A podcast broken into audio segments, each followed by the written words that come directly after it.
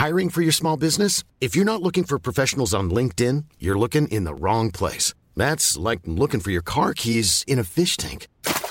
LinkedIn helps you hire professionals you can't find anywhere else, even those who aren't actively searching for a new job but might be open to the perfect role. In a given month, over 70% of LinkedIn users don't even visit other leading job sites. So start looking in the right place. With LinkedIn, you can hire professionals like a professional. Post your free job on linkedin.com slash people today. Sit, boo boo, sit, boo boo, sit. Grr, arr. Good dog. That's some bad hat, Harry. It's a cool show. Get any of that? Not a doctor. Bye, have a beautiful formula. Number valve. Number valve. Hi,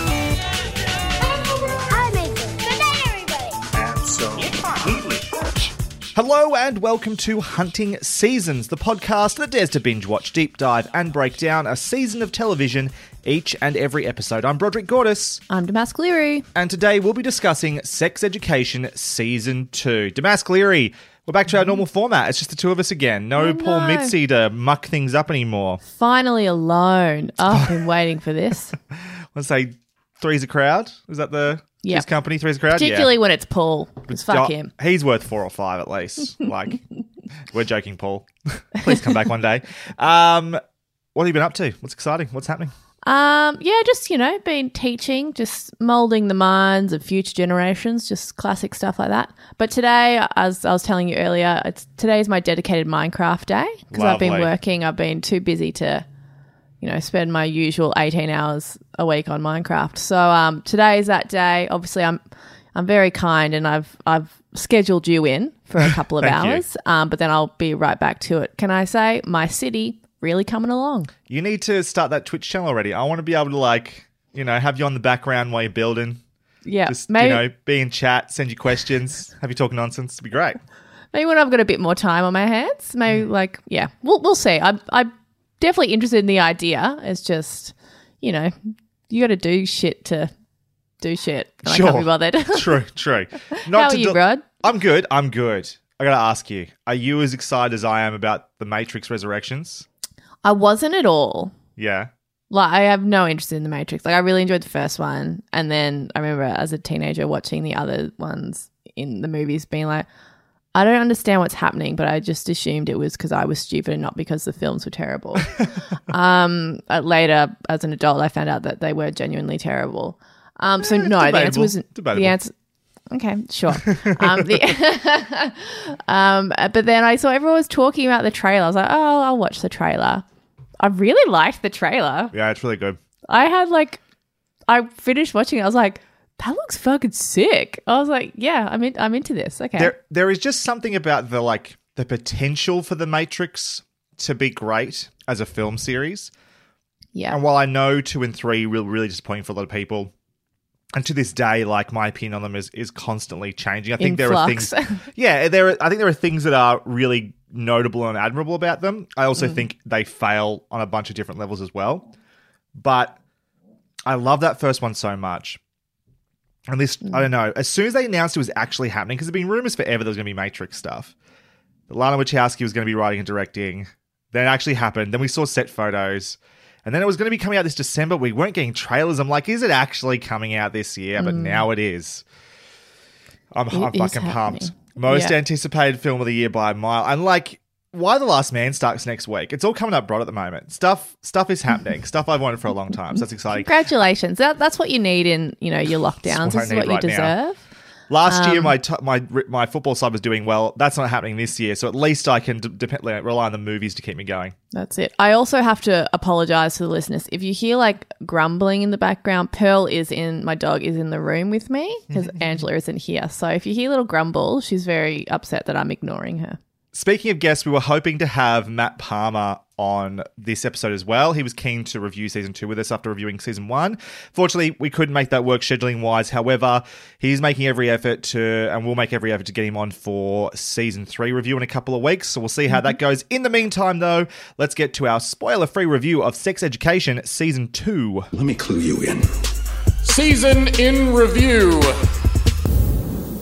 It's a new term at Moordale High and new opportunities to make a buck giving sex advice to teenagers. But can Otis keep his clinic going with Maeve expelled and a new sex educator moving onto his turf? Season 2 of Sex Education introduces new faces Sami Outalbali, Chinenye Ezwedu, and George Robinson, and consists of eight episodes, each coming in at around 52 minutes and took us approximately seven hours to watch. Season 3 is set to premiere on Netflix on September 17th, 2021, which is less than a week away at the time of recording this review. Apologies to if I there were terrible pronunciations of the actors' names I went through there. Before we give our thoughts on season two, though, Damask, can you please remind the audience what we thought or what you thought of season one of Sex Education? I really enjoyed it. Um, yeah, I just I knew that I would because I think everyone who had told me that they liked it generally have a a similar taste in television. Um, yeah, I enjoyed the frank discussion and honest discussions that were raised around sex and sexuality and all the parts of us that go into making us who we are as uh, sexual beings. Yeah, I thought it was just like a really lovely addition to the teen sex romp genre um, that were, made a lot more sense um, for this time period and now what we know about, you know, all the implications of what a s- sexual relationship um, might have on someone. So yeah, I I really enjoyed it, and it also was like for all of that, you know, really serious stuff. It was just a lot of fun to watch.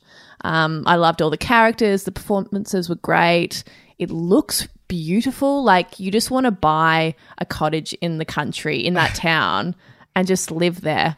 Um, yeah, I I really really enjoyed it. Me as well. Uh, I gave it a four out of five, I believe, at the time, and had a great time with it.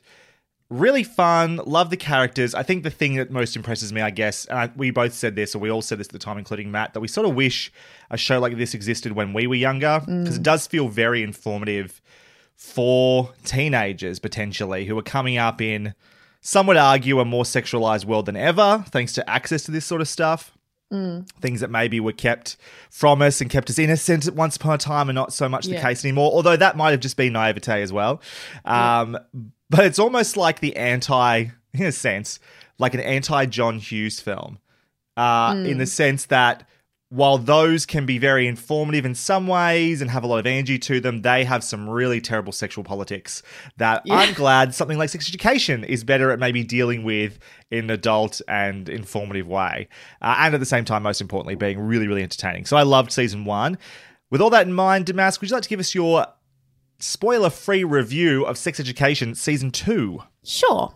All right. So I don't think I have too much to add in terms of a spoiler free review. I think I said a lot that is still applicable in my season one review. So if you want, listen to that. Um, if you want a long monologue about what I think about this show and what I like about this show, though, if you're listening to season our review of season two, I'm assuming that you've listened to the season one. In season two, we often move away from the relationship of Maeve and Otis that was so much the focus of season one. And while I still love Maeve and Otis, um, both as individuals and as friends, I was happy to spend time with all the fascinating and endlessly entertaining folks of Moordale Secondary. This season, for all of its romantic love storylines, it really hooks me in with its platonic relationships. There is a lot of focus on the friends in our lives that push us to be better people and who hold us up when we're falling apart.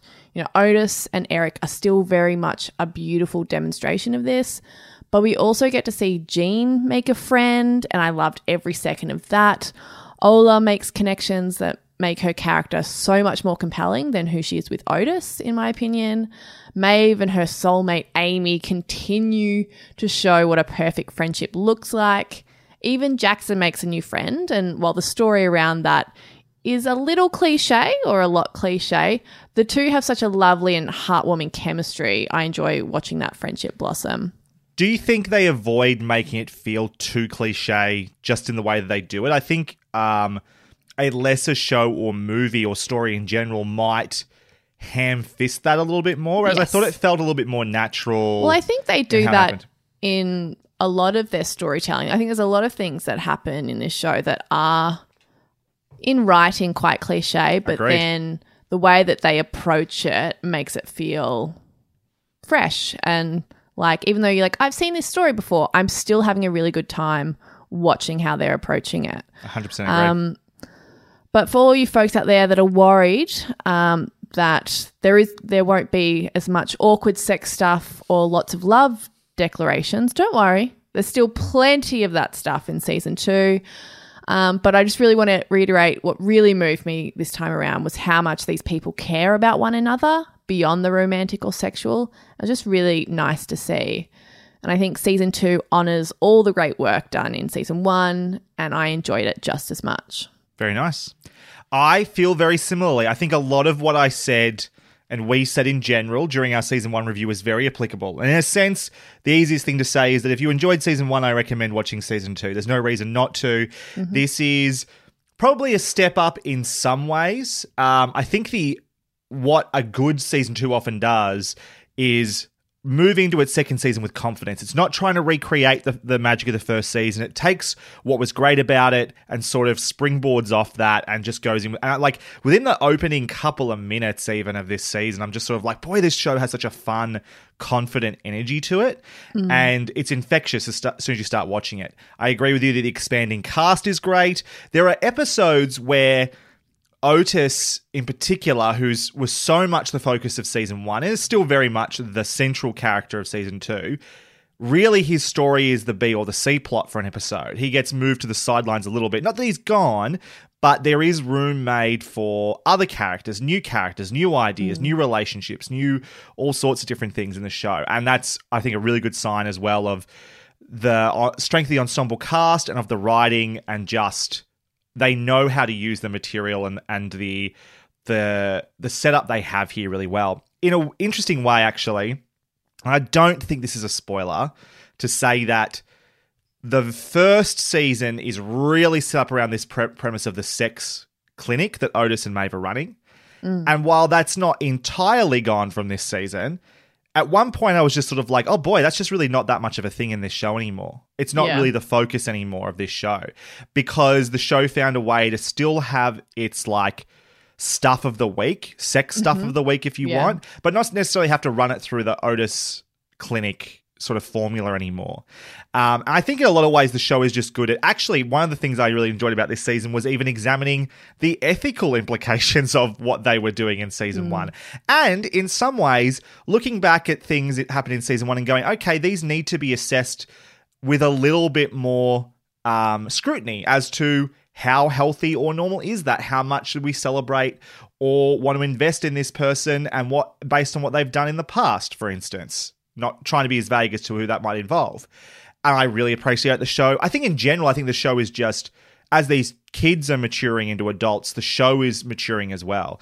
And it is, I think, a testament to the show that as much as I'm invested in what the kids are doing, I am inve- invested in what Jean's doing. I'm really invested in her relationships, both with Jakob, who we met last season, and other characters that she's starting to spend time with in this season. And I think that says a lot.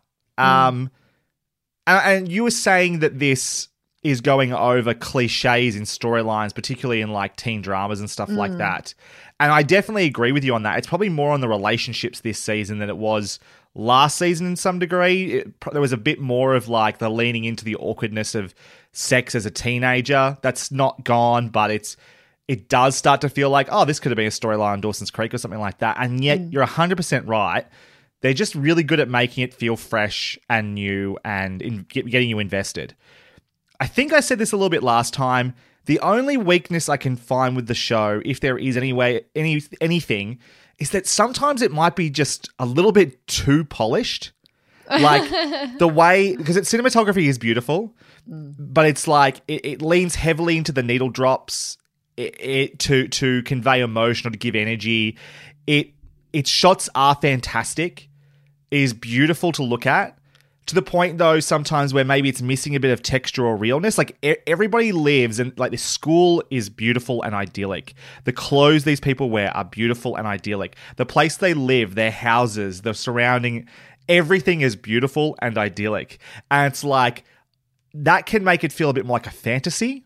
Not necessarily a criticism, just it, it does put a bit of like uh, a barrier between me and the show to some degree. Very, very. It's. I'm again nitpicking here. I think like for me, just while you were saying that, I was thinking like because when we were teens, you know, the big show was the OC, and mm-hmm. that had such like an aspirational thing around like wealth and like possessions and all of that stuff. Mm-hmm. I guess maybe to make this show a little bit more palatable for teens, it's like they all look really good. like the Oh, fashion true, is true. beautiful and it looks lovely and it looks aspirational in a way of like that looks like a quite a nice life. Perhaps I don't know, but yeah, yes, like you were saying, it's a very small critique that you're making. for all these teenagers' angst and uncertainty, they are also extremely confident. Mm. Like everybody is willing to speak their mind. Everybody is willing to express themselves constantly. And the last episode in particular, there are some very confident teenagers at this school based on how they perform their version of Romeo and Juliet. And all, you know, props to them. I'm just not Yeah. sure how based in reality that is, but that's a different story. Uh, one of the things I have heard about this show at different times, though, people who maybe have bounced off it, is they found it a little bit basic. It's probably because the storylines can feel very familiar. You know, there's a lot of will they, won't they's, or it's a. I think there's like three love triangles I can think of in this season alone. And sure, that that is trite or or cliche, but what because of the texture of the show around it, particularly the way it talks about sex, I also think if as much as is can be basic or familiar, it's kind of revolutionary and not in a at least in terms of the sort of discussions that you might have around sex and sexual identity and gender identity and all sorts of things in this show. Um, I, I really, really, really admire the show for it in a, in a great way. And it's so easy to recommend this to kids and adults alike. Um, yeah. And yeah. we as adults in our 30s, yes, we've seen this many, many times before. And I'm sure even like teens in a lot of the media they're watching have watched it before, um, though probably less than we have. So I think there really are new aspects to this these kind of like love triangles and stories like that that has an emotional intelligence around it that I think is really valuable and makes it um yeah, something that is important and I'm think- glad that it exists. I think that might be it too. It's not always that like sometimes I feel like in teen dramas the love triangle is like the world is ending, right? Mm-hmm. Joey d- chooses Pacey over Dawson, and we get that Good on you, amazing. Joey. Right get- decision. Good choice. Right decision. Good choice. But we get that amazing image of Dawson crying. There's now become a joke because it's such a like over emotional moment, right? And oh, I don't she leaves and travels around the world with Pacey in their Yeah. boat. Oh, spoilers for Dawson's Creek, but you should have uh, for what a 20 year old show. Yes, well, it's Dawson Creek. Um, and like, but that is a meme. That image now of Dawson crying. Mm. And I think there's a reason for that because there is something particularly like it's almost cartoonish in, in ho- how over the top it is. Even though that might be true to how you feel inside, I Mm-hmm. don't think it's necess- it's like it's so dramatized. And that's where this show I think can be a little bit smarter is that it doesn't necessarily feel like it's the end of the world. It feels like a really important like friendship moment for these people, but it doesn't feel like, "Oh my god, their world is shattered" at all Yeah, times. which I think is good because I remember, like, you know, we've been in our own love triangles, you and I, um, with each other. back that's in a the different day, podcast, in the, yeah. in the in the teen days, and I, yeah, you do feel like the world is ending, but I also think that's perpetuated by Yeah. like what I was watching, like what I was absor- the messages I was absorbing. Absolutely. And obviously, if I'd sat down and spoke to my parents, and they had said the same things that this show would would have been telling me, I would have been like, "You don't know what love is, mum." Um, even though you've been married for thirty years, uh, you. But like watching it in a show, I maybe like might have had a bit more reasoning or more of a rational, um, yeah, reaction to you rejecting me so many times. I wouldn't have been drunk crying in a park, being like, "Why don't you love me?" Just having flashbacks here. We could write our own teen drama. We know this. uh, how would you score this season out of five stars, Damask? Um, I think it's yeah, I enjoyed it just as much as the first. I think yeah, they go hand in hand. So I'm giving it a four as well. I agree. I'm giving it four out of five, which is the same score I gave season one. Uh, I think I actually slightly prefer this season. It's probably just a confidence thing. As Yeah. I said, I think the show knows what it is. It's full of confidence and it's just really good at executing on what it's trying to do.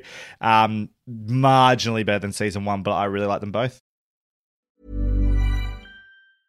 Ready to pop the question? The jewelers at BlueNile.com have got sparkle down to a science with beautiful lab grown diamonds worthy of your most brilliant moments. Their lab grown diamonds are independently graded and guaranteed identical to natural diamonds, and they're ready to ship to your door. Go to BlueNile.com and use promo code LISTEN to get $50 off your purchase of $500 or more. That's code LISTEN at BlueNile.com for $50 off. BlueNile.com code LISTEN.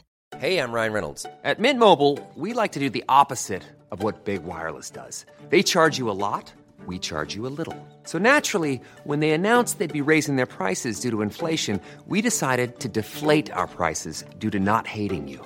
That's right. We're cutting the price of Mint Unlimited from $30 a month to just $15 a month. Give it a try at mintmobile.com slash switch. $45 upfront for three months plus taxes and fees. Promo rate for new customers for limited time. Unlimited more than 40 gigabytes per month. Slows. Full terms at mintmobile.com.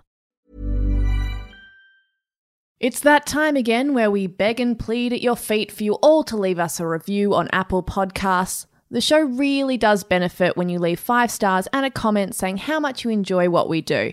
It helps others find us, so share the love. And to sweeten the deal, if we reach 25 written reviews on Apple Podcasts, we will finally review Buffy the Vampire Slayer season one. That is a teen show full mm. of love triangles mm-hmm. and this mm-hmm. sort of relationship stuff that I would love to re examine, especially in a post sex education world. Yes, absolutely. All right. We would also appreciate it if you shared hunting seasons with everyone in your life that watches way too much TV, which is the entire population, let's be honest. So tell them to check us out. Every client I talk to at work, I'm like, what have you been doing? I'm like, I've run out of things to watch on Netflix. Like, yeah, I know the feeling. Next week, we'll be back with our review of Kevin Can Fuck Himself season one.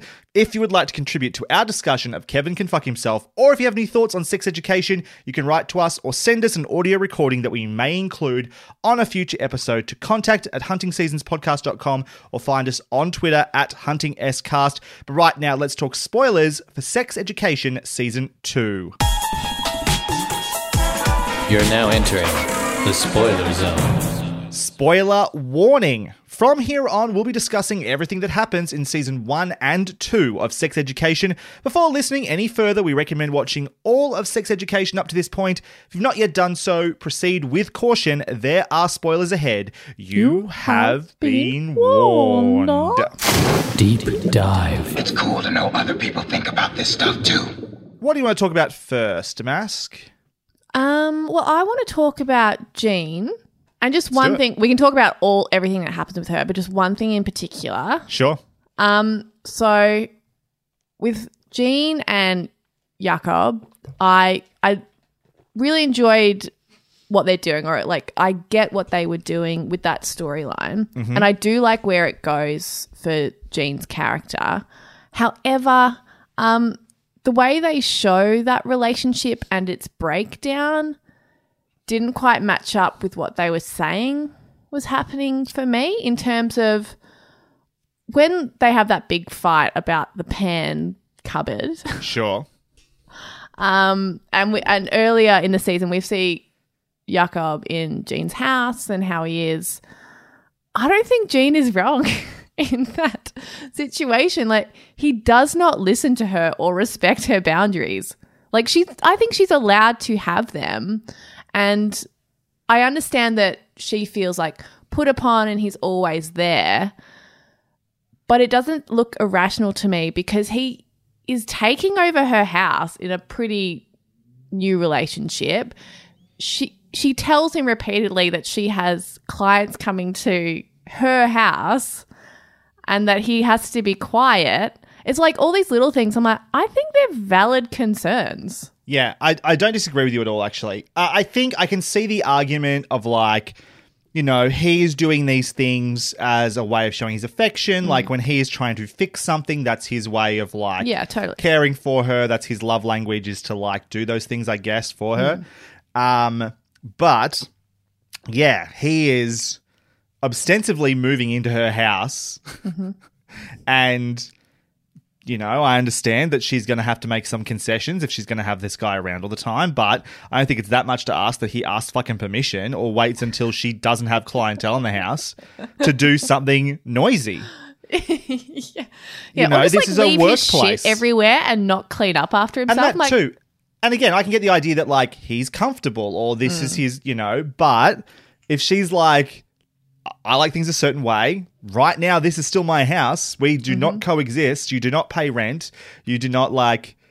I Yeah. live here with my son. You have your house with your daughter. Yeah. You can't Please- use all the hot water and then not apologize. Be like, I'm so sorry, I've used all the hot water. I didn't agree. realize. Yeah. Yeah, no, I, I 100% agree with that. I think so too. And I, Because I, I, I do like the story of like Jean does have to make more room Yes. for love in her life because it is something that she's discovering that she does want now that there is a person that um, fits her needs and her wants. That's that I love that story. It was just how they got there. I was like, yeah. oh, I think you're making him too annoying. I was like, and that was bothering me because I thought that's what the story was going to be was that Jean figures out that he's not the right one. I was like, oh, but I Mm. really like them together, but they're making Mm-hmm. him so annoying that I'm like, kick him out. Like he's he's terrible. Yeah. I mean, they can both be flawed, and I suppose in Mm. some sense they both are. But it's it's hard to uh, maybe maybe the argument is more that Jean's reaction is an overreaction, at least in the way that we see it. Yeah. But on some level, like if if shut the fuck up, man, while I've got clients in the building, it is my is my workplace. You can't be too. It's hard to say that she's in the wrong in that Yeah. scenario. like fair enough. Yeah. See, Um, I, I'd like it almost more if it was, you know, things seemed really great and perfect, other than like the conflict with Otis. And then Remy comes in and, you know, she's still independent Jean. And like, if she wants to kiss someone, she wants to kiss someone. And so she kisses Remy. And that is the conflict. Like, oh, I had something really good, um, but I sabotaged it. Um, and there I- are some on some level, I think that is what the show is trying to do as well. Yeah. Is like because that argument ultimately leads to her saying, "I kissed Remy," Yeah. and the implication there is that part of that emotion that she has towards Jakob about the pan shelf or whatever Yeah. is that she secretly is upset with herself Mm. because of what that happening, and that was like the conflict there. But Yeah. And it is her like kind of not being direct with Jakob and not like as as me as a viewer I'm seeing all these things and I'm being like why isn't Jean saying something cuz this guy's clearly like irking her and she doesn't do that and instead does something that she knows will sabotage the relationship. Um, the other thing you don't necessarily see because I feel like does she? Yeah, that, was there any implication or anything said to her earlier to him earlier about that stuff? I think there was at least one conversation Oh, about his there? Yeah, coins. I can't remember because maybe that's what's missing. Right? Is her? I suppose if she hasn't communicated and then she blows up all of a sudden and he's under, unsure why. Mm. Then there's it's. I guess you can argue that he doesn't know better. Although she did say, "Please don't do this while I've got clients." But on another level, if if she had said something to him earlier, it would have given him an opportunity to try and, you know, he's trying to change his habits too. He's used to living alone as well, and when he's alone, he does create a mess. And so if we get to see him making an effort, but he still stuffs up occasionally in little ways, and she blows up about that, and then that's unreasonable. Then you understand where the self sabotage is on on Jean's part, and you have a little bit more uh, sympathy for Jakob in that situation, I guess. And that's kind of what was missing, I think. There was just maybe like a couple little steps that were missed. But overall, I agree. It's like, while that can be a little bit, wasn't executed the best, I, I felt it enough, I guess, between those two. Because I really like Jakob as well. Yeah, I think I think he's great. And like, oh, that scene when um Gillian Anderson, like he finally says he's like, I don't think you're ready mm. and definitely says, We're over and she walks out and just like touches her heart and like she's such a fucking amazing actress. Like I just started crying immediately. I was like, "Oh my god!" Oh, like it really affected me. She's she's a gem. Like that exact shot, I just looked to Steph and went, she's good. she's like, she's real, she's Angela real and I did the exact same thing. We both like with tears in our eyes looked at each other and were like, "Oh, she's such a good actress." that's exactly, that's exactly what the reaction was. Uh, Mm. Well, while we're talking about Jean, then was there anything else about her storylines this season? You said in particular you enjoyed her making friends. Um, what's Ms. Groff's na- I think it's? Maureen. I believe Maureen, it's it? Maureen. Yeah. Um. Oh, and that actress who plays Maureen is Mm. Fantastic as well. So obviously, at the very beginning, we see Maureen coming in and very tentatively and nervously wanting advice about her relationship. This poor repressed woman who's like been forced to be repressed because her husband is. Um, yeah, and that scene about the lipstick was just like so heartbreaking. And seeing Jean's softer side was really lovely because obviously with the kids, the very beginning, she's not doing well at all. She's, you know, these these are children who are very confused, and to speak aloud your theories um, to them about sexual dysfunction probably not a great idea. Um, but when Maureen comes in, she kind of recognizes this woman's vulnerability and um, is very kind to her and very soft with her and gently prodding to kind of get more information, which then leads us to one Maureen telling the principal, Principal Groff, that she wants a divorce. Amazing. Got an applause out of me. I was like, "Fuck Absolute yeah!" fist pump moment, How that one, dare yeah. he tell you that fruit's too expensive? What a cunt! Um, I was like, "Good for you." That was great. And then one of my favorite parts of this season is when Jean and Maureen go out for some drinks and some dancing, and it's so much fun to watch. I loved it. Yeah. No, me too. And like, you know, Gillian Anderson's a snack, so it's always just nice to see her, Mm. you know, making some moves on the dance floor. Yeah, I'm like, where's that Comes club? How do I get there? exactly. Yeah, totally agree. It's wonderful, and it's. Uh, I suppose that's one of the things. It's like eh, her relationship, Jean's relationship with Otis, has always been one of like this super analytical, I guess, mum who doesn't know really how to have this conversation with her son. Her best intentions being what they are. That transfers to how she works with kids a lot of the time, and then, but it's good to see that while that she does have skills in one area and mm. talking to Maureen and then being able to have a friendship herself and sort of yeah find someone else to connect with was wonderful i like that as well It's always nice when, like, obviously we see softness with Jean through her relationship with Jakob, but I think it's really I love when we can see softness with some with a character through friendship. yeah Like it just feels so special to kind of see those moments. Um, yeah, I really appreciated it. well that might be a good chance to talk about jackson and viv maybe in terms of plutonic Yeah. friendships um, jackson was sort of a surprise character for me last season in that so often maybe in a john hughes film or something like that the jock oh actually you know i take that back. That's not true. Breakfast club does a good job of like you know everybody's got their own shit going on. So that's Yeah. maybe a little reductive. But of making what could have easily been a cliche jock character um, and just making them the bad guy because they're the other guy in that love triangle and giving him his own story and giving him his own stuff. And then to expand that this season with the ongoing problem of him trying to communicate to his mothers that he is not interested in swimming. He does not like doing it, doesn't want to keep doing it. And then to form a friendship with Viv um, was wonderful, I thought. I can see you had a criticism of that a little bit in your um, review, I think. Uh, I mean, not a criticism because I, I said that the the setup in writing is quite cliche, though I appreciate yeah. the execution.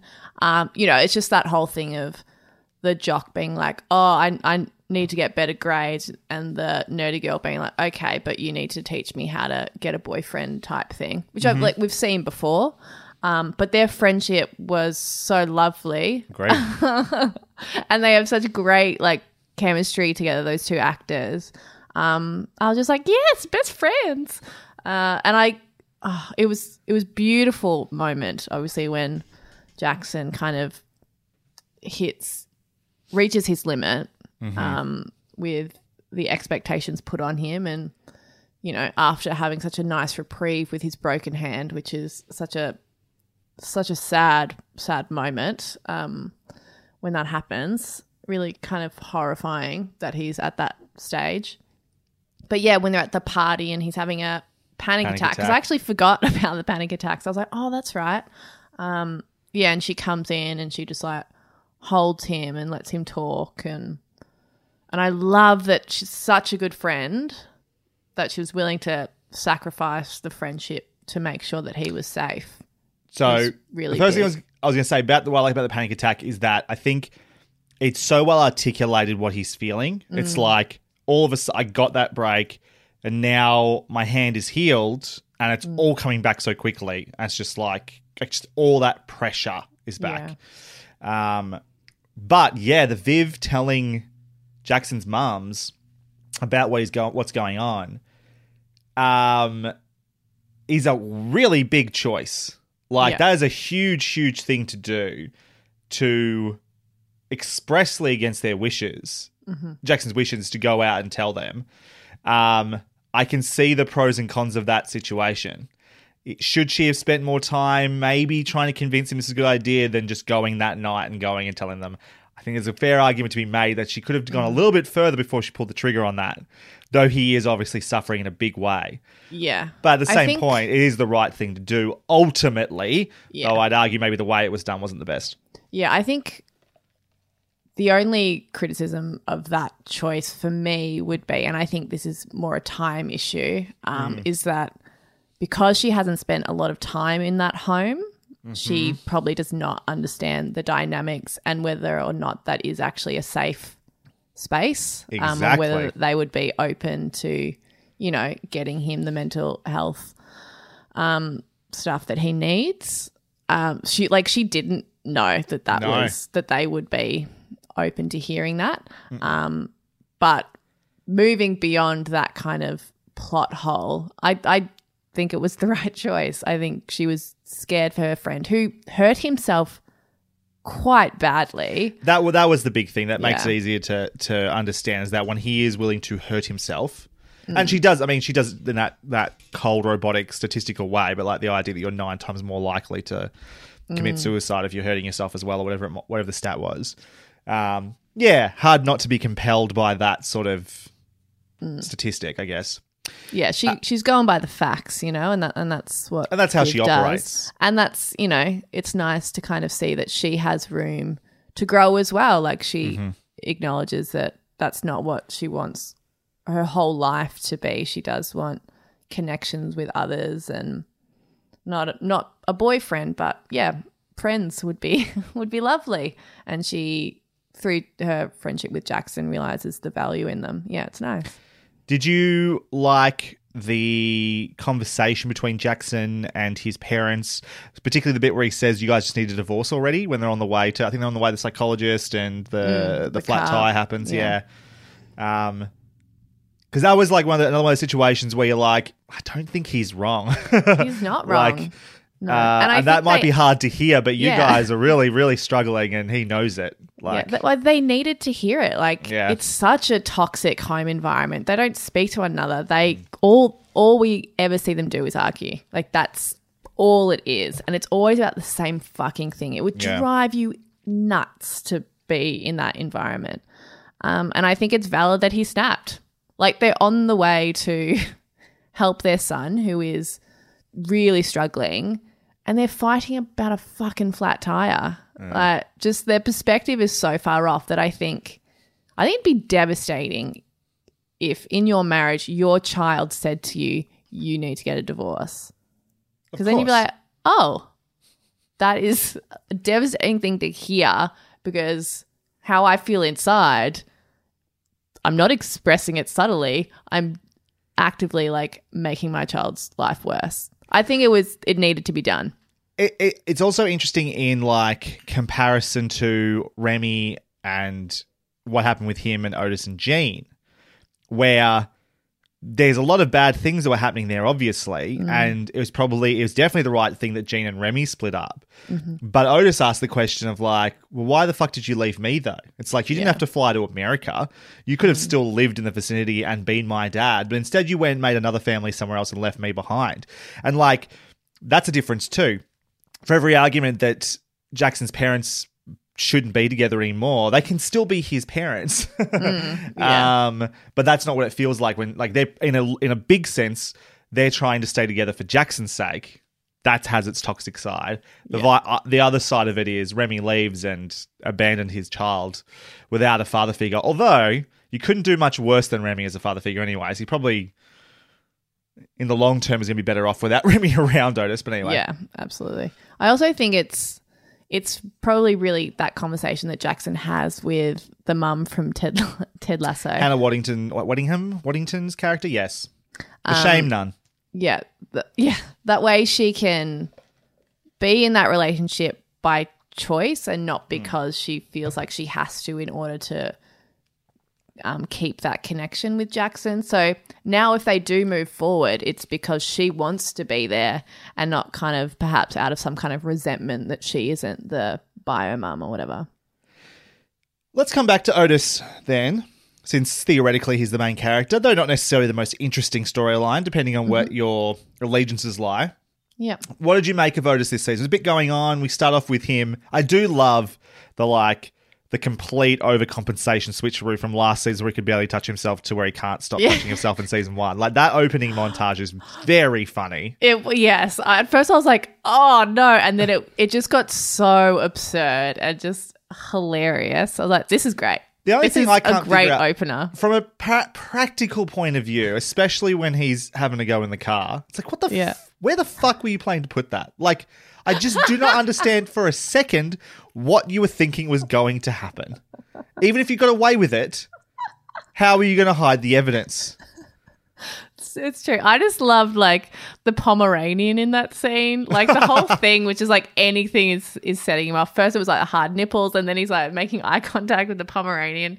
It was just, it was very funny, and I it it gave me so much energy in those first moments. It's like, Agreed. Yay, this show is back, and I'm watching it, and I'm loving it. I'm excited to see where everything goes, including apparently his jizz. Um, it yeah. So Otis this season. I really liked it because it wasn't the most fascinating part of this season for me. But I think, you know, season one, Otis is this really nice, lovely guy. Um, and it's one of those classic things of a nice, lovely guy with no ex- no experience suddenly is getting attention from um, people that he's attracted to. Oh my goodness, that's really overwhelming.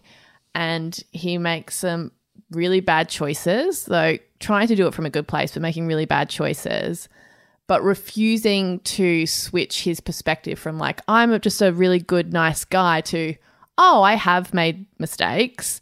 Um, it's not, but he goes, it's not my fault it's it's the girl's fault. It's both of you. You you guys actually kind of suck. I'm the nice guy. Fuck you. And I was like, I've seen that before, Yeah. both on TV and in my real life. Uh, yeah, I, I I thought it was a progression that made a lot of sense. Um, it was done really well, and yeah, I thought it was a good step to take for Otis. particularly because they are directly addressing it because there are actually television shows where the main guy the nice guy let's call it ted mosby syndrome ends up being a complete fucking twat and they're Yeah. such an asshole and have no um perspective on their self that they don't know it they just consistently think they're the they're the, in the right and everybody else is shit Yeah, they feel bad, so therefore they are automatically the victim. Exactly. Yeah. And those those are times when shows main characters you either have to start ignoring them because they're the worst part of the show, um, or you, you just actively bounce off it. I think. And what this does is, I think, as you said, the progression into this asshole version of Otis that we get, and he rightly gets called an asshole by both Maeve and uh, Ola in the party episode, and he earns that status one hundred percent. Suits, but it's but it's instantly an examination of that, which is really good, and it's that's the entire storyline for Otis this season, and particularly, you know, it's always sins of the father, but the reflection back on Remy. And. What what was what was Ola's uh, explanation? You're such a nice guy that you try so hard to be nice that you'll end up being an asshole or something like that, or you're so you so keen to not be your father that you end up sort of being a complete becoming him. Yeah. Um, I thought it was a really good observation, and I really loved I love how pathetic Remy is. As to, it's a little bit cartoonish, and my least favorite episode of the season to get ahead of me a little bit might be the camping episode because Remy is so obviously shit straight away. There's Yeah. there's no you cannot pretend for a second that he is not a complete fucking clown. But I do like that they made this misogynist uh self-involved twat a clown as well. I'm glad he's the joke because it should be. When he says when the guy comes over to get a signature after he's told Otis never read this fucking book, and I think he says something like "man up" or something like that as his tagline. I'm like, "Fuck, I hate you, Remy," but I know the show wants me to, so that's good. Yeah. Yeah, no, Remy is absolutely a dickhead. Um, but I yeah, that conversation that conversation between Otis and Remy is wonderful. It's just about being honest. Like, yeah, if you're being a nice guy to be a nice guy, but ultimately you're not being honest, people are going to get hurt and people will leave. Um, and if those people are important to you, that is something that will, is devastating and not really something you can come back from in a lot of ways.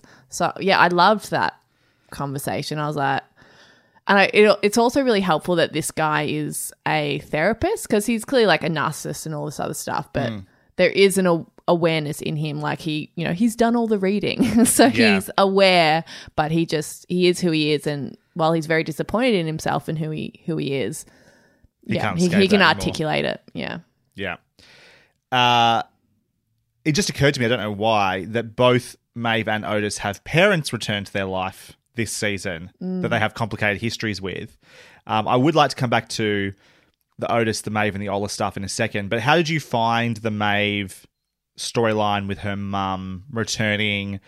The complicated history there, where Maeve obviously has no trust in her mum, has felt abandoned by her, has made herself completely inaccessible because she can't be vulnerable to let her back in and then to be let down again and to make a very hard choice, but ultimately, again, probably the right choice at the end of this season. How'd you feel? um, stressed out. Yeah. Yeah, and the mum comes back, um, and Maeve is, yeah, not trusting in any way. I was like, yep, good choice. That that makes a lot of sense. Though it, it's heartbreaking to see that she can't allow herself, for very good reasons. You know, like that. I think that's what makes it m- more tragic is that she has valid reasons to be a very closed off person yeah. particularly with her mum. Um, but then the entire time I was so stressed. I'm like, I don't. I was like, I really hope she doesn't fall. Like, it'd be a really nice treat if she doesn't fall down again. Yeah. Um, but of course, it's not that easy. It's not that simple. And she does. And yeah, like I said, Maeve has to make a really hard choice. I would say absolutely the right one, um, which we see earlier in the episode when her little sister is not being watched by anyone, or Maeve's having to watch her, and there's a knife, and her mum's out having a cigarette, though probably out actually getting high. Ah, it, it was very sad. It was, and I felt for Maeve, but I'm glad we got to spend so much time with her by herself, or in a, at least a different dynamic than just her and Otis. Yes. Um, that was really good. I'd be interested to see now that she's made this decision how she feels about it moving forward because like she obviously knows it's the right thing to do, but the emotional ramifications of that, um, I think, will be pretty intense. Is it Isaac, the guy that moves in across the I think the so. way? Yeah. How did you feel about that introduction of that character, the inclusion of that character, um, and ultimately his role in Maeve's storyline this season?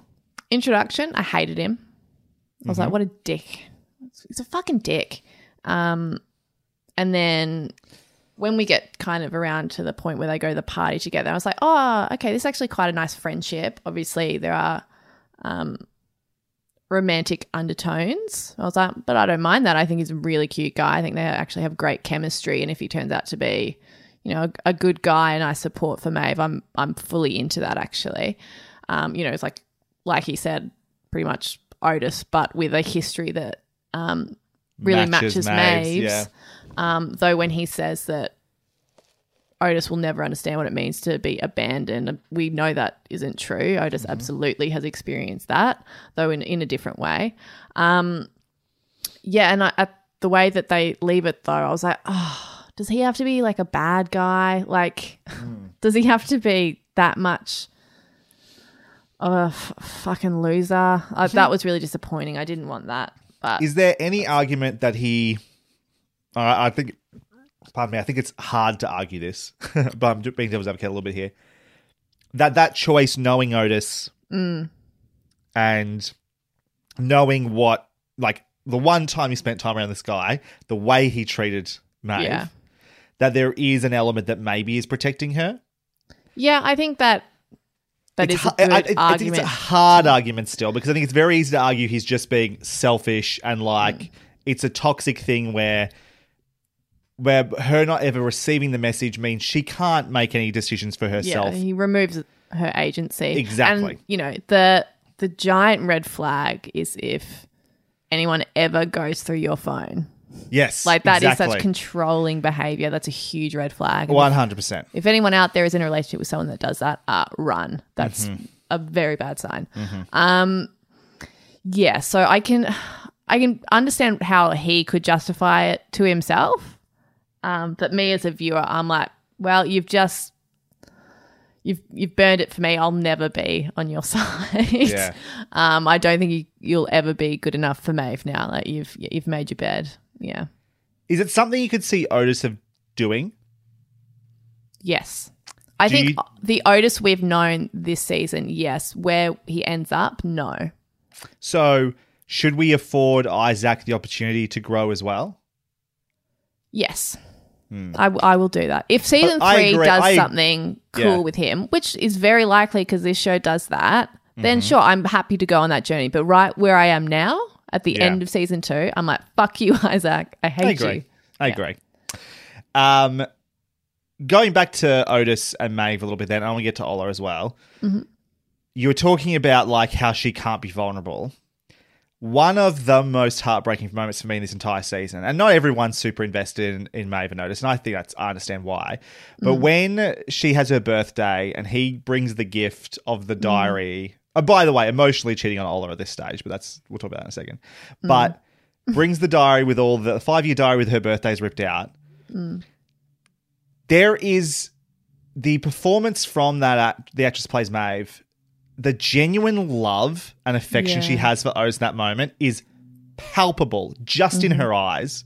Mm. And then when she goes to say something and can't, because of that inability to be vulnerable, is fucking heartbreaking. I felt that. I really did in that moment. I thought Yeah. that was a great little moment.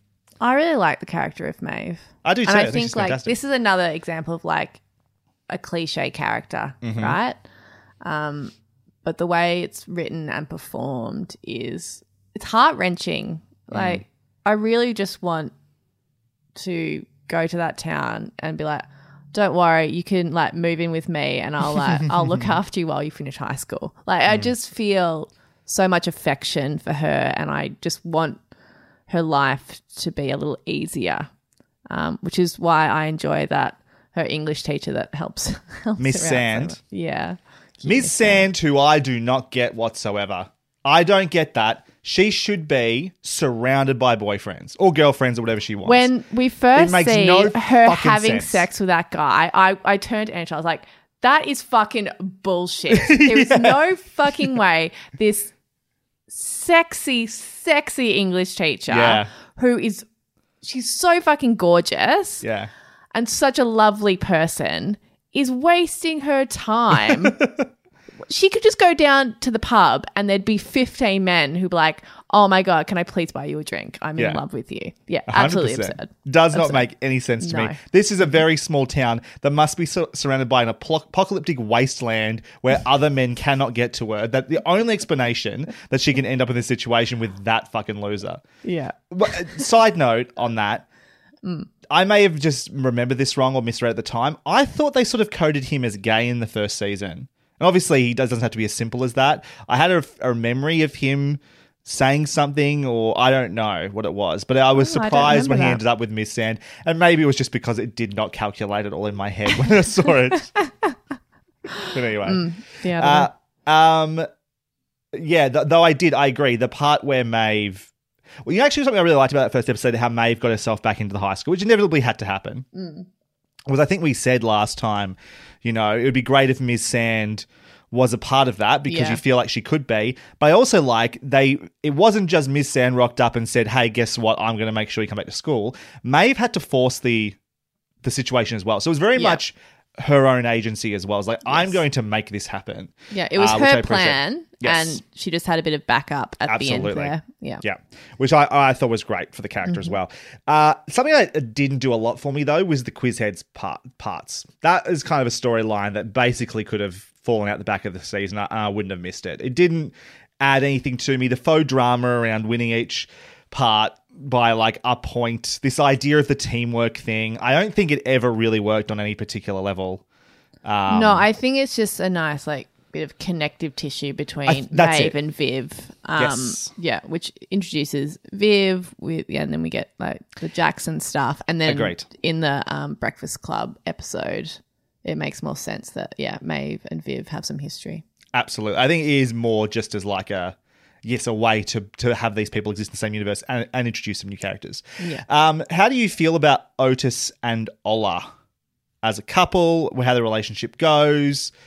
Um, well, I never thought they had any chemistry whatsoever. Yeah. at all. I was like, I just don't believe that this cool chick would be that enamored by Otis enough to like want to fuck him. I see like friend like total friendship vibes. That makes sense to me. Sure. Um, but in terms of like a sexual relationship, I was like, or even a romantic one, I was like, I don't think she'd be that compelled by Otis.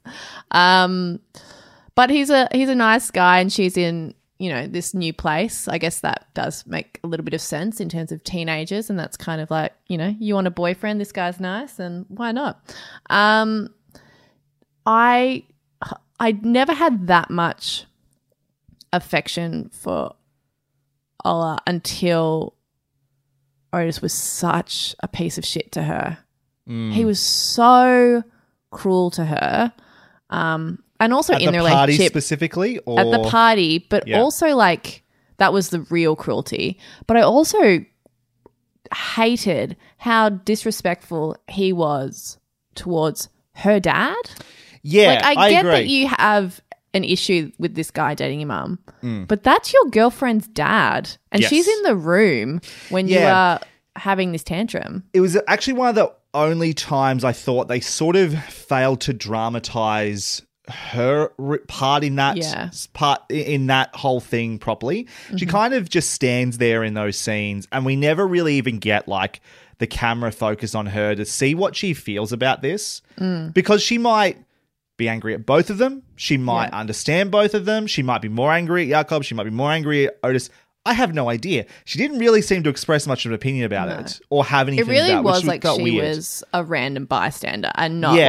like a part of that family and that dynamic that was unfolding. Absolutely, which Um, is a little strange, I thought. Also, my estimations of Ola's intelligence went way down the moment that she suggested they play Monopoly to defuse Yes. the situation. What the fuck I was like, you thinking? no, no, no, no, no, no. You idiot. If there's tension in the family, still stay well away from board games, Has particularly not- that one. Particularly Monopoly. Someone That hasn't watched The is Sopranos. just destroying families across the world still to this day. I don't know why anyone buys it.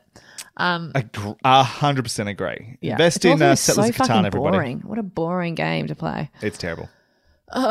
Um, but I another thing about Ola is I didn't like the competitiveness between her and Maeve. I found that really boring. Yes. So that was something I agreed with. I, I saw that, and they're doing the whole like, you know, the bitch that wants my boyfriend thing. Mm. The only thing that that saved it at all, because as soon as they introduced it, I'm like, got to be careful with this sort of storyline because it's so cliche. It's been handled so poorly so Yeah. many times. Um, was I think we did get a good sense of their insecurity that they both had. It was really Yeah. about their own insecurities more than more than it was about the other person. Yes. And so, because we got to see that, I got to understand a little bit more. But it, it's a storyline that's been perpetuated and a, and and a angle of like girls being competitive over boys so often Mm. that I was like the, the mere presence of it made me like get my my hands up a little bit, just like Yeah. why are we doing this? Um, Yeah. But it wasn't the main. It wasn't such a focus that it was no, too big a problem. I just wish that like they could have come together much sooner because whenever it was a thing, I was like, no, I don't care about that. Stop it. Um, but I mean, it meant that we saw Ola develop a friendship with Lily. Brilliant, by the really way. enjoyed. I loved that. They recognized that Lily was a highlight last season. They said, Yeah. let's make her a core More cast Lily. member. More Lily. Very smart. Yeah, they heard the people's cries. They did. And they, yeah, they answered, which was great. I really enjoyed that friendship. And like, I was just having fun watching them as friends. Mhm. And then when obviously Lily gives her the photo of her like slaughtering Maeve, um, and then there was that hug, and I was like, whoa. What the fuck are you guys doing? What I was like, oh, they're okay. That's that's something that that's happening. And then Ola's very quick um, realization that she was pansexual, Yeah. um, that she did indeed like Lily, and that she was so confident in that she would go over and give her a kiss.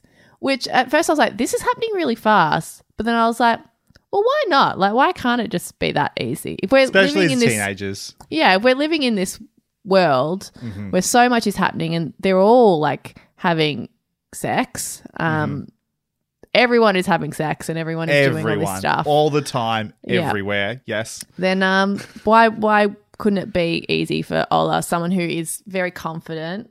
Um, clearly, uh, she wouldn't be worried about her her dad's reaction to you know her sexuality. She d- doesn't have s- these societal pressures for whatever reason. She doesn't feel them. Um, cool. All right, let let's do this. And then obviously it was devastating when Lily practically pushes her out the door and then shuts it. I was like, because at first I was like, oh, that was easy, and then bam, I was like, oh no, that was that was very sad. So it sounds like your affections for Ola changed pretty quickly once she was able to sort of move away from Otis, which, as you said, they never really had any mm. chemistry. It doesn't. It never really felt right anyway. Yeah, and because the thing with. Otis was so focused around like his friendship with Maeve and that competitiveness, and I was like, yeah, I don't want Ola to be the girlfriend who is clearly not the one for him. Yeah. so she's going to be the other. Reminds me of um on the OC. I can't remember. I think her character's name was Anna, and it was like the character of Seth, always in love with Summer, but then they introduced this nerdy girl that's like more in line with what his Seth's interests. like, sure. But you know that like she's going to be around for like one season and they're going to be like, all right, you've served your purpose, fuck off. Like, I just really didn't want that to happen. Like, I've seen that so many times before. Um, so I was worried about that. But I'm glad it quickly shifted when she realized that he was being a dick. Mm-hmm. Um, and then she reflected and was like, when he says, I love you, she laughs, which is not great.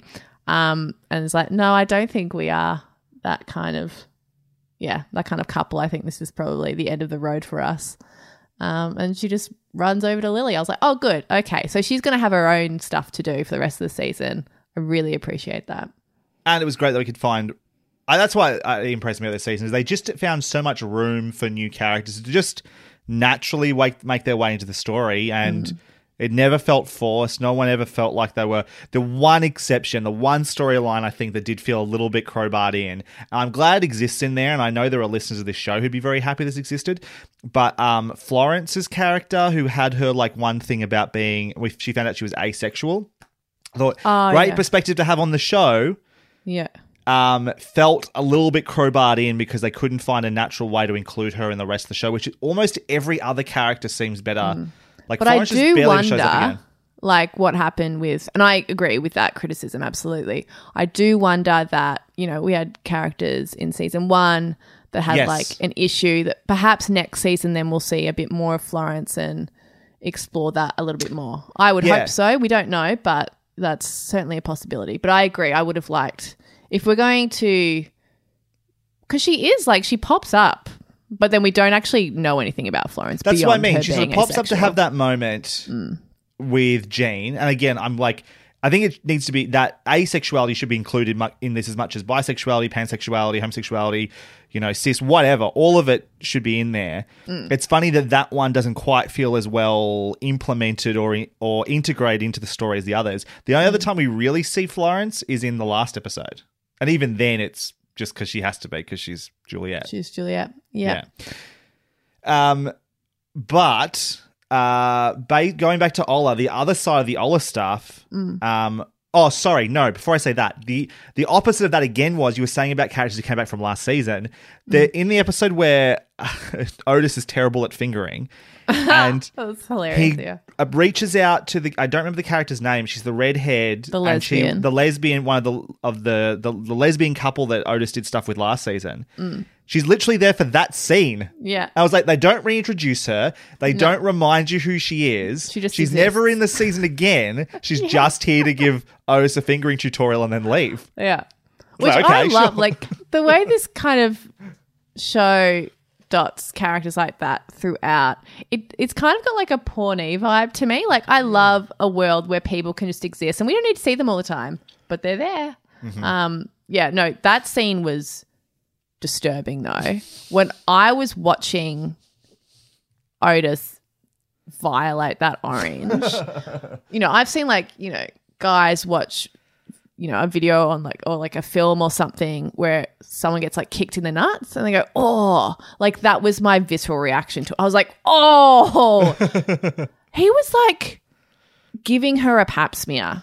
Like it was like that force that goes in and then separates it. Oh. It was horrifying to see. Um yeah, that was it was very funny though. Yes. I love Lily just coming up and being like, sort it out, mate. You're Yeah. bad at fingering. That was fantastic. Yeah. Yeah. So the friend, the friend is you. Don't. yeah. yeah. Um, go back to Olive for a second. The other minor storyline she has, she is working at the same place as Adam. Mm. Which eh, that storyline just ends with a lovely scene of her saying that she loves him and that he's her friend, Mm. which I love, at least on a surface level. Yeah. The big question I have for you is uh, this season is very much a redemption of the character of Adam for us. It's Mm. trying to take the guy who was an awful bully Yeah. and treated Eric like shit, Yeah. uh, absolutely abused him for years, as Otis rightly pointed out.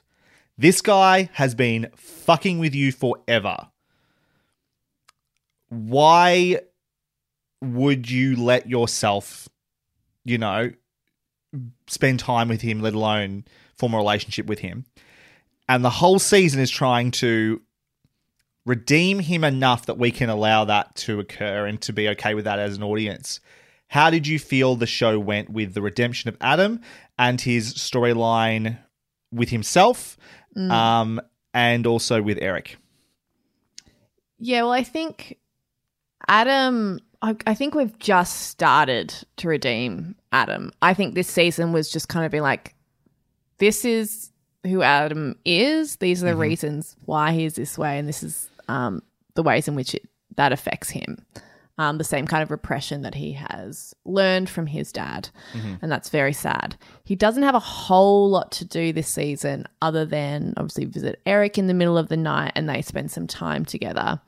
What is hard for me, and I think it's similar, you know, the first thing we spoke about today, you know, the the execution of um the relationship between Jean and Jakob. Mm. I think so the execution of um apparently Eric doesn't sparkle when he's with Rahim.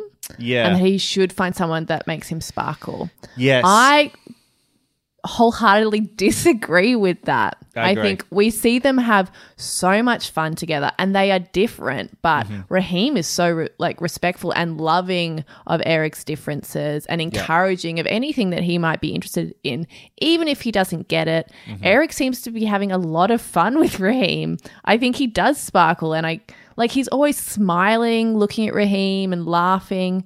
And then, you know, the final episode, I think it is, you know, Adam acknowledges that the forest looks like penises and Eric starts laughing. That is the only time I'm pretty sure that we've seen Eric laugh with Adam. Like, Yeah. Adam is not a funny guy.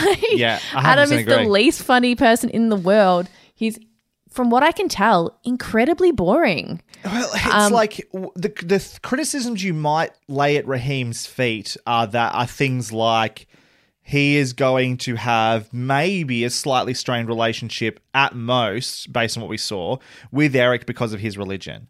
Or like things like that. They they have different perspectives on life. Which let's uh, like they're going to be challenges. If you're going to form Yeah. a long term relationship and get to know, you know, have each other's families in their life and stuff like that. But let's remember, these guys are in high school. Like, this Yeah, is not, They're not going to be getting married and having babies.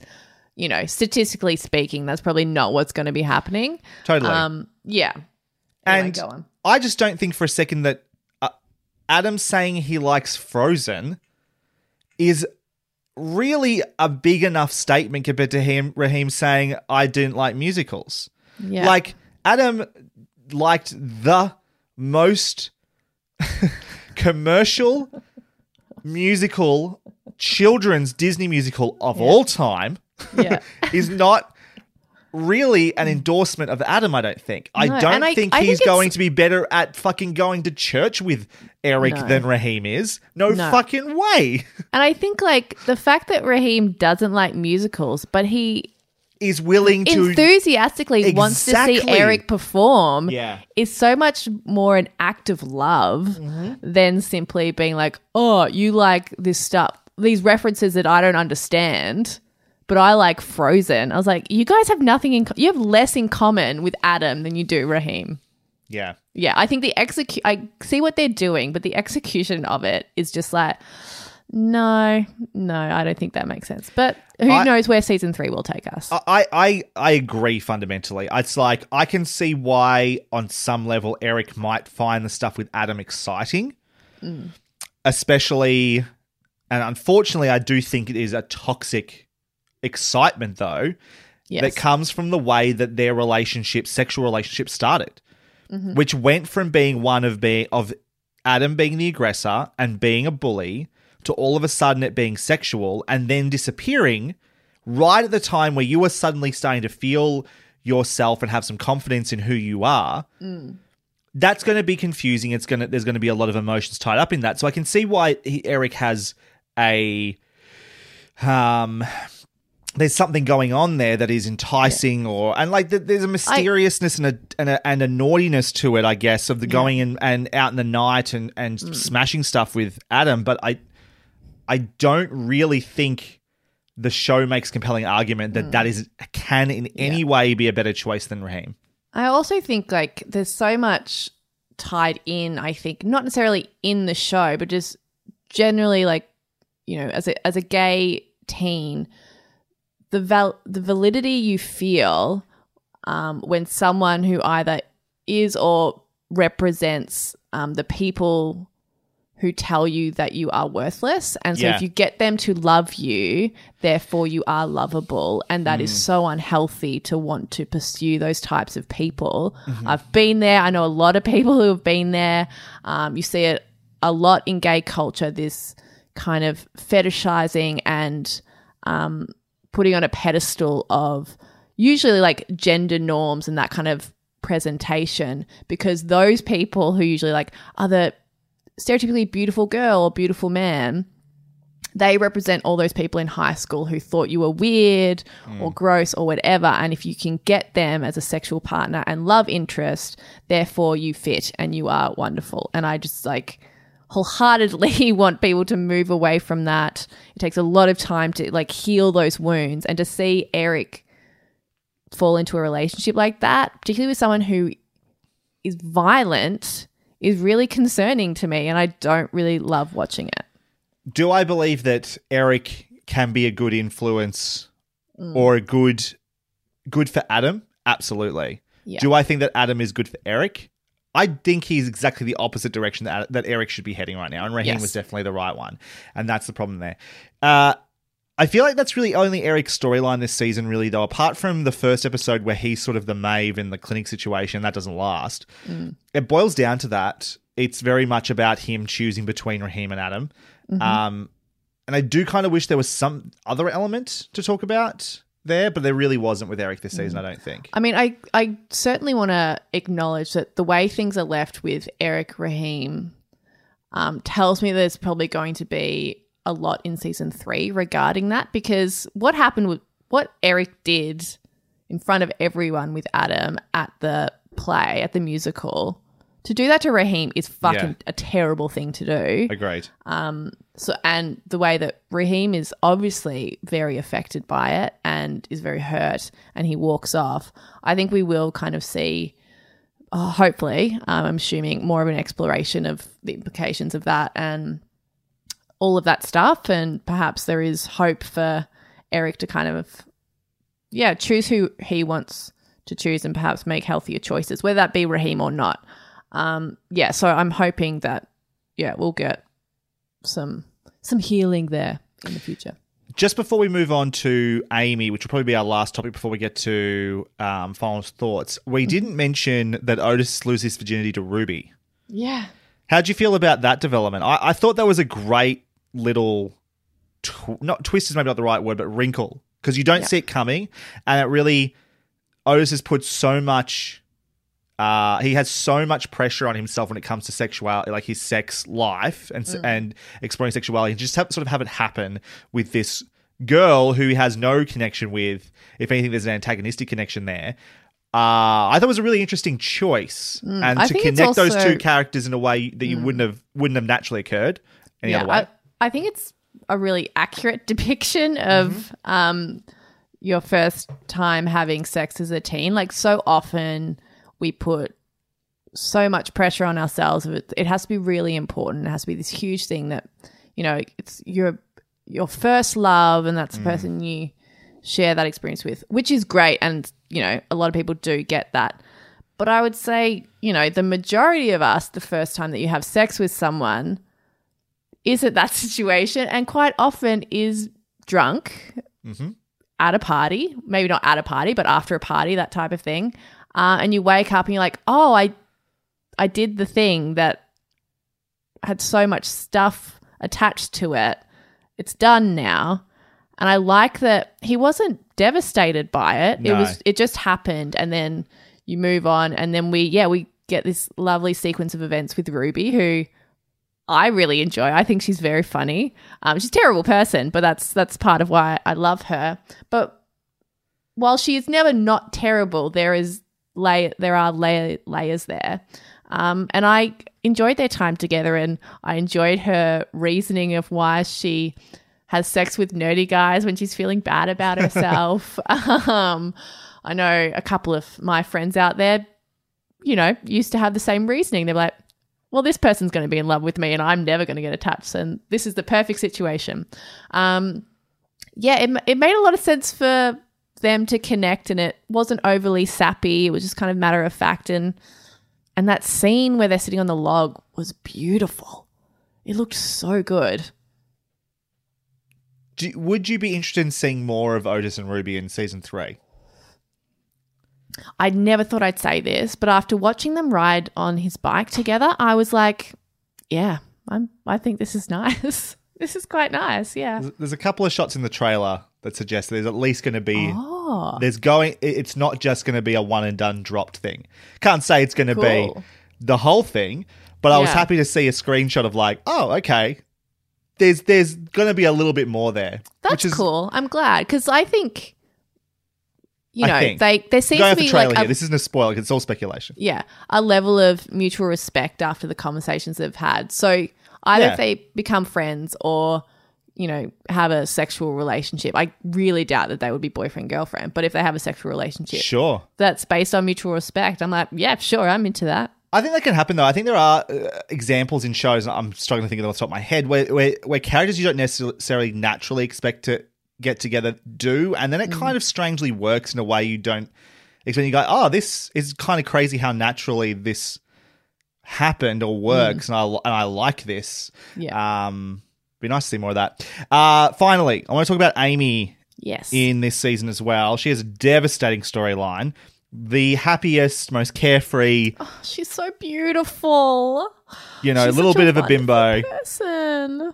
who has this horrible, straight up sexual assault. There's no Mm. fucking around it, what it was on this bus. Yeah. And then the episode of Maeve for her for Maeve's birthday, convincing Amy to report it. Mhm. And then the ongoing consequences throughout the rest of the season of Amy trying to deal with that trauma Yeah. um, resulting in her not not just be able to get on buses anymore, but um, not wanting to be touched by her also beautiful boyfriend Steve. yeah, Steve. He's wonderful as well. Mm.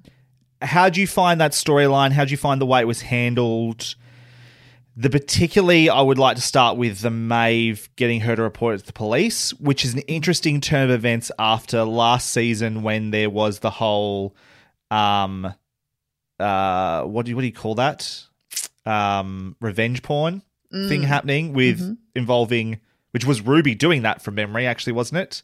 No, it Other way around, Ruby was the victim, and Ruby it was, the victim, and what's the other girl's her name? friend, yeah, I feel like it's Layla or something like that. something yeah. like that, uh, was the one doing it. And Yeah. then in that situation, Maeve was very much no point telling the police. In Mm. this one, she's like, let's tell the police. Yeah. I thought it was I thought it was an interesting turn, and I kind of appreciate that both those perspectives can exist in this Yes. storyline. I, well. I will say, um, for any teens listening, never force anyone to report a sexual assault to Mm. the police. While the police in this show are lovely and wonderful, um, it's a it's a really hard process. I think you know it does have value, and I think you know if you want to, absolutely, but that is a very personal thing for someone to do, and you should never force anyone to report anything to the police that they are uncomfortable with. You can support them. You obviously encourage them to see like mental health practitioners and all of that stuff. But going through the legal system is really hard. Um, and it's something that really has to be thought through. And yes, that's what I have to say about that. Maybe doing that. Did you did you have any cynicism about how they showed the police? Because you said they were Mm. particularly lovely. It was it was almost like the show was trying to say, uh, almost like quell fears that it would be a difficult situation, that you Mm. are going to be supported, that those systems Mm. are in place now to handle this better, which might be true and probably isn't in all situations though. Yeah. Um, Yeah, I think it's good to show that like it, you can have a positive experience, even if like because nothing did happen with it, right? So they like never found the guy, but she felt good about reporting it, and that's great because she felt like she really did she did something, um, and that's awesome, and I think that's great to show. Seeing such like cheery, you know, somewhat competent police officers in terms of like giving her support, I as an something that encourages people to report, I guess is good. Um if not somewhat misleading perhaps Mm. um to the realities of it. Um so I'm I guess it's good but also it's It's maybe not good. Yeah, I Yeah. think it's it's a complicated thing.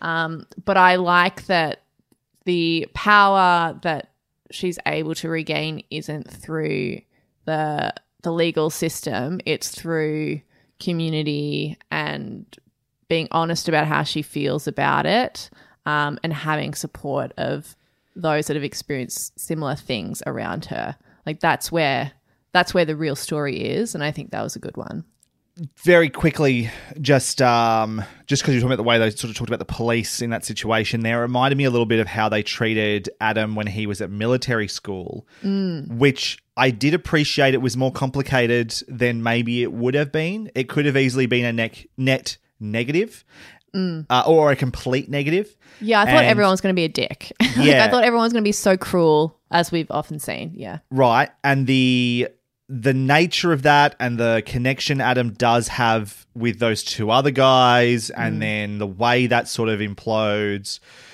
uh even though Adam didn't do anything wrong in that situation, he was, you know, he was thrown under the bus, but then the conversation he has with whoever that guy was, that other soldier that had been there, you know, a general whatever. Mm. You know, a lot a lot of uh, you know, men here are gay. I thought it was Just a really to speak to it yeah was a really interesting point that was being made without having to go too deep on. I think it left it in a comp in in a position that it's it's and and the fact that the military school in some ways like Adam said he was better off there than he was living with his dad. Um which might not be true for everybody, but maybe in Adam it was in this case. I like that it was it wasn't a black and white situation. It was complicated, and there were positives and negatives about it. Yes. It wasn't just this is bad or this is good. It's like this is different. It's complicated in its own way, but it's not what we want Adam to be in this storyline. So we're gonna take him out of it now, but know Mm-hmm. that you know it's a complicated situation of itself. I quite appreciate that actually. Yeah, me too. Uh, but you were talking about the community around Amy. So Yes. What I wanted to ask you was was episode I think it's episode seven is the the Breakfast Club episode. Mm. Was it the best or the worst episode of the season? Because sometimes I'm not sure. I was. It's neither. Okay, cool. Yeah, it's Maybe neither. that's the right place. Yeah. Um it was extremely contrived. it was, which is not a great place to start. Um I also struggle with conversations that feel like the writers are it's just very obvious that this is the lesson episode it- and they're going to educate us about You're um, waiting for the role play to end and then go, so what did we learn from this exercise, Yeah. everybody? You know what I mean? That's that's that's the sort of conversation that's happening here. Yeah. Yeah.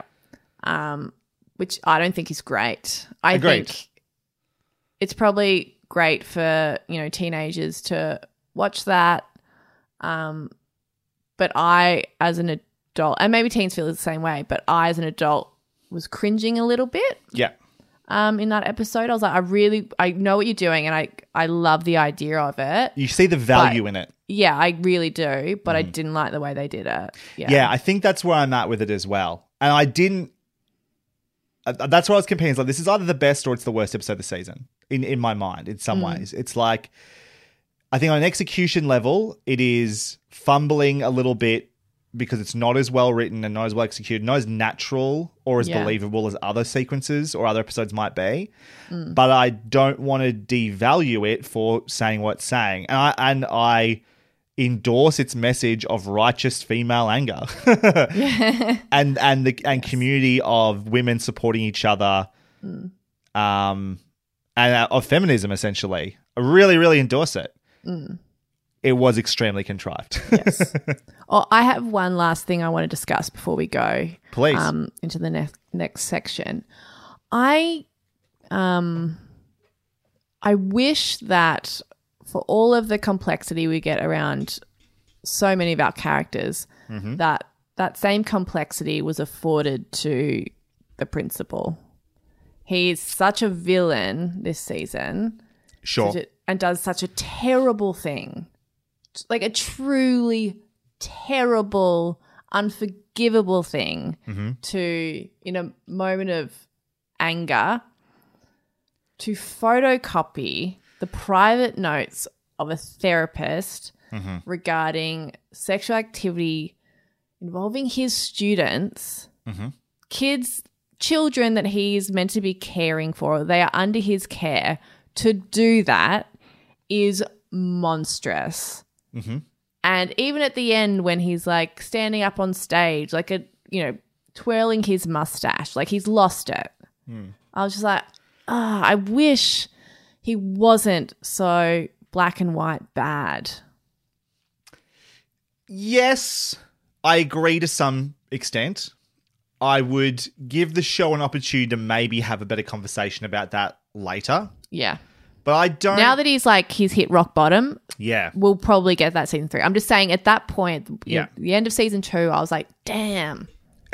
As un as what lacks sophistication and some of what what the show is best at doing at which is presenting these characters who are both most characters are understandable if not flawed most of the time. I also don't mind there being a bit of a villain sometimes. Mm. and, I, and, and he's as good a filter as you can get. This like repressed um toxic masculinity whatever you want it to be does it make him a a character caricature rather than a character sure Mm.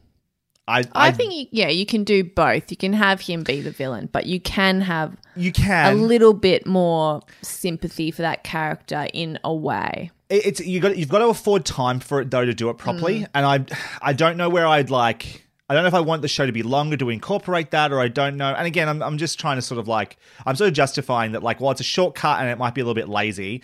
If it meant that we got to spend a little bit more time on Amy's storyline or a little bit more time Yeah, on like that's Ola and Lily, I, I, it's, I'm not that critical of it, but I 100% see what you're saying. Yeah. Yeah. Yeah. It- It, certainly isn't a huge detriment to the show. Like, I'd much rather spend time with other characters. Absolutely. It's just Yeah. like a small criticism I had. I was like, but you're probably absolutely right. In future seasons, we will get that kind of nuance that I'm after. Any last words? Final thoughts. That's why you always leave a note. do you have any side notes to Mask? Yeah, I've just got a couple. Mm-hmm. So the first one is when Jean says to Otis, You look just like your father when you lie. Mm. I withered into nothing. I was like, oh, that is, oh, that is a gut punch. Um, because you would know all the hurt your mum has experienced when Yeah. your dad lied to her, and then to make her see that face again would that far out that would really cut you pretty deeply. Um, I, I, I loved how angry Jean was with him Yeah. in those last bits. What's the line she says to him? I always get the worst of you. Yeah. Oh I was like, that hurts. And I remember being a teenager at that age. And that's Mm. and I think it's a natural thing that teenagers tend to do. Is part of being rebellion um at that age is that you you can t- treat your parents like shit sometimes. And in, the Mm. biggest problem that um that Jean has is that he she's his only parent, and Mm. so you know Remy shows up and he's all excited about it. Jean's there all the time, and she cops his bullshit, which Mm. Oz has lots of. Uh, heart breaks for her. Yeah. Uh, but yeah, that that amount of sadness and disappointment from Jean was like, oh, Mm. yep, I feel that. Uh, the next side note is uh, with, and this will most likely queer women will get this. I'm not sure if anyone else will, but when um, Rahim and Eric go on their date and they are on the the dance dance revolution thing.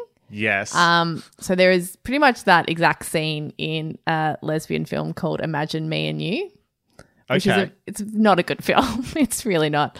Um, but as it was happening, I was like, oh, there's a gay theme of like you take someone that you're interested in to Dance Dance Revolution and have a cute dance together. I thought that was quite nice. Mm. I That's didn't know- it. that's that's a trope now. It, uh, it is, yeah. It's got to be in everything. That's how you know they like each other. But yeah, that's it for side notes from me. as my pet peeve often is, I hate watching people play video games wrong, and fucking they were not following along to the directions on the screen whatsoever. Fucking shits me. Do it properly or don't do it at all.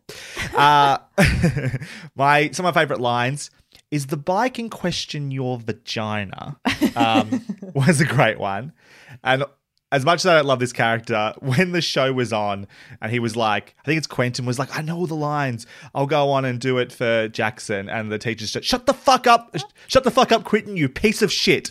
I don't know why. I did like that. But yeah, his really anger at that character, Quentin, just for the Yeah. final episode was I was like, I don't know what's going on, but I'm really enjoying this dynamic. It's funny because it would never have been like it would never have been so direct. But I remember my uh, drama teachers in high school, uh, particularly seven through ten, were really fun and lenient, and they smoked like fucking chimneys, Mm. and they would swear in front of us and have those sorts of relationships with us that were a little bit different than any relationship you have with a teacher in a different class. Yeah. I was like, yeah, I can believe that interaction to some degree. Uh, some little observations along the way. Classic mistake, Jane. There's a bit where she's talking with her clients and she's bored out of her brain. Oh, something about's going on, and she looks up at the clock that she's put behind her. It's like that is fucking 101. Put the clock on the other side of the room Yeah. where you can see it. That is a rookie mistake. That one. Uh, also, those every a lot of episodes start with um, Otis and Eric riding to school, and they're having a conversation with each other on their bikes. Mm. Like that must be a shit ride home because that is downhill all the way, as far as I can tell. Whenever they're riding to school, must suck to ride home. My only la- uh, thing I did want to ask. Oh no, sorry. One other thing. Uh, the first episode, there's a plague of chlamydia, Mhm. or there's chlamydia panic anyway, and everyone's like selling masks and wearing masks. Did not find that particularly funny anymore. Plagues aren't funny anymore. No, no, it hits a little different, doesn't it? Just hits a little different these Yeah. days. Did not find that as funny as it probably would have been two years ago. Um, what happened to Eric's dad? He's just gone. Oh, It's yeah. all with Eric's mum this season. His dad doesn't show up once. I'm like, it was so important emotionally to Eric Yeah. last season. That's a shame. Who knows what happened? It's probably scheduling, scheduling, whatever it is. But I was just like, damn, it just felt like it was just missing a little bit that just Eric's dad was not there. yeah. Um, least favorite and favorite episode. What was your least favorite episode, Damask? Um, I didn't necessarily have like a least favorite where I was like, this episode shit. I agree. But um, I'm gonna go with episode four. So that's the one where um Ola and Otis want to do it. Because Mm-hmm. at this point, I was just like, I'm not invested in this relationship at all. Um, we have the text and Maeve confessing her love. Sure. Um, I'll say I like that. yeah, fair, fair enough. Um, we also have Remy being the worst, coming over Yeah. and being a dick to Jakob. And I was just so disappointed in Jean. Um, and we also s- see Adam luring Eric out of the house, and it, it made me really sad. It made me really, really sad Sure. When that was happening. Yeah. But it's not really because it's bad, it's because things were happening that I didn't like for the characters. Yeah. That's kind of my argument for my least favorite episode, which is episode five, camping. Or the sorry, sorry, episode five. It doesn't have a title. It's the camping episode, um, because as much as I just said not long ago that I enjoy that R- Remy is like pathetic, right? He is like the clown. The show is pointing at this character and saying this guy's a fucking loser. He is such a loser that I don't understand how anyone can think for a second, especially Eric, can look at him and go, "This guy's cool, and we should follow him. And what he's doing, like you're a fucking idiot, Eric." Um, there was lots of Maeve and Isaac stuff that episode as well, and I I, by the end of the season, I'm like, fuck Isaac. So Yeah. um, that's it's like it is. I think what happens in that episode, and it's meant to happen, is that everyone is getting the hard choices and making the wrong choice, Mm-hmm. and it's meant to. From a drag point of view, it's exactly what's meant to happen. But similarly, I'm left going, I don't like the things that happen in this episode, so I'm going to say it's my least favorite. Yeah. But realistically, I had a hard time picking a particular least favorite or a particular favorite. It's it's funny that the seasons seem to really function great as a whole. They are- can be both episodic and feel like a complete serialized story, and that's pretty impressive. What was your favorite episode? Uh, my favorite is going to be episode six, which is the party episode. Good episode. yeah, it's, you know, everyone is together, and it's you know that reveal of Otis's mentality of like being a nice guy, um, and obviously he does something truly terrible, and then like you know people seeing that side of you is a great wake up call. So I think it was a great character moment for Otis. Um, him vomiting in a cup, I was like, this was is a high school party. Yeah, Yeah. that was um, that's awful. Uh, the sweaty grossness of that teen party, I was like, "Phew, yep, this feels pretty authentic. uh, we also have, you know, some of my favorite moments, which is Jean and Maureen having a great night out. Um, it was so necessary for falling deeper in love with Jean, I think, uh, getting a new side to her now that she's got a friendship, talking about loneliness and perhaps making a mistake in her relationship. Uh, and it was just so much fun to watch these like two lonely women build a connection together. I really, really had so much fun watching it and I loved it. I think to agree with you. Um, that episode six is the best episode. I think the the back three episodes are generally strong. With seven, Yeah. does have that bit of clunkiness to it. We talked about with like the the Breakfast Club stuff, but the uh, but overall, yeah, I think the party was a great episode, and it was um great to get Otis to that place. So that we can get him on the path to growth, and it does make him a, a more compelling character going forward. We also Gotta have that great scene with Jackson and, and Viv, yeah, as well. It is yeah. fantastic. Yeah, I hundred percent agree. And yeah, the believability of that party, I think, was was really well put. Uh, do you have any predictions, hopes, or concerns going into season three, which is only a week away? That's I real know. It's, I'm pretty happy about that. Um, I feel like we've kind of spoken about them already, but I'm hoping for some kind of resolution with the Remy situation. Um, kind of Eric dealing with that and Mhm. taking responsibility for being pretty careless with someone's Oh, feelings. sorry, Rahim. Do you mean? Not Sorry, Rahim? Yep. Yes. Um, yes, I'm hoping that happens. Um, yeah, I'd like a bit more from. Is his name Groff? Principal Groff? Yeah. Is that? Yep. So I'd like perhaps to get now that he's down in the dumps and his life has really fallen apart. He's on leave. Um, seeing a bit more of that. Are you up Um, for minor spoilers? From what no, I understand. Okay, no. cool.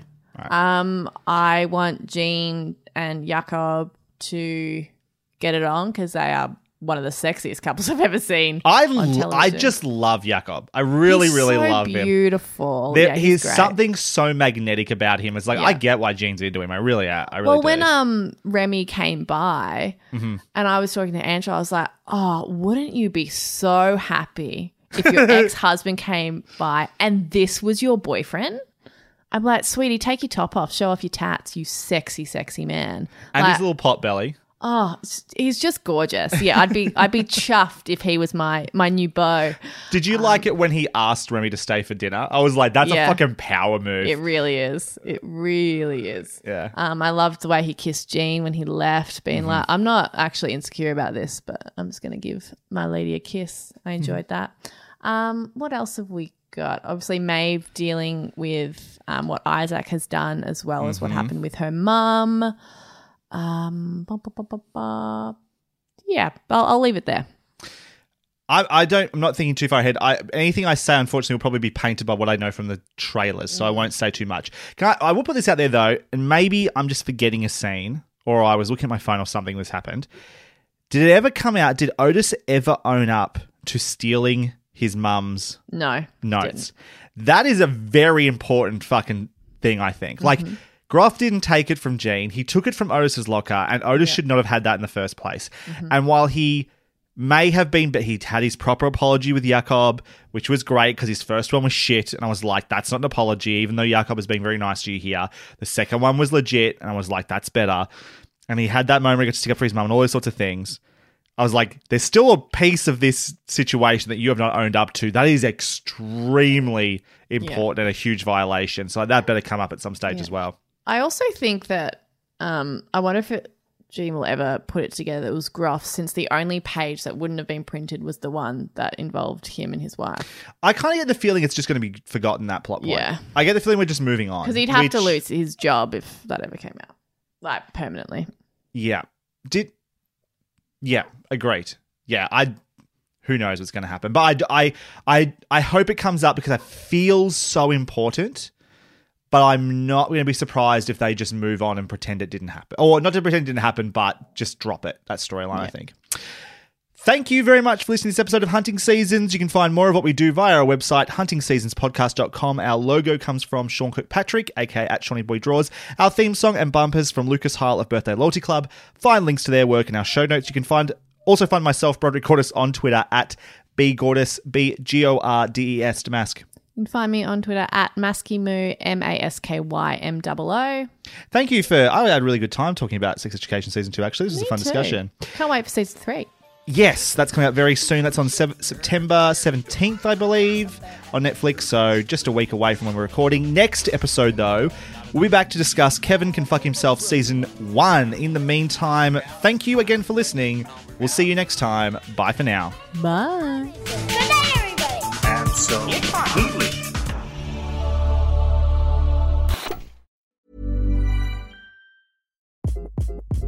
Hi, this is Craig Robinson from Ways to Win, and support for this podcast comes from Invesco QQQ, the official ETF of the NCAA. Invesco QQQ is proud to sponsor this episode, and even prouder to provide access to innovation for the last 25 years. Basketball has had innovations over the years too. We're seeing the game played in new ways every day. Learn more at Invesco.com slash QQQ. Let's rethink possibility. Invesco Distributors, Inc.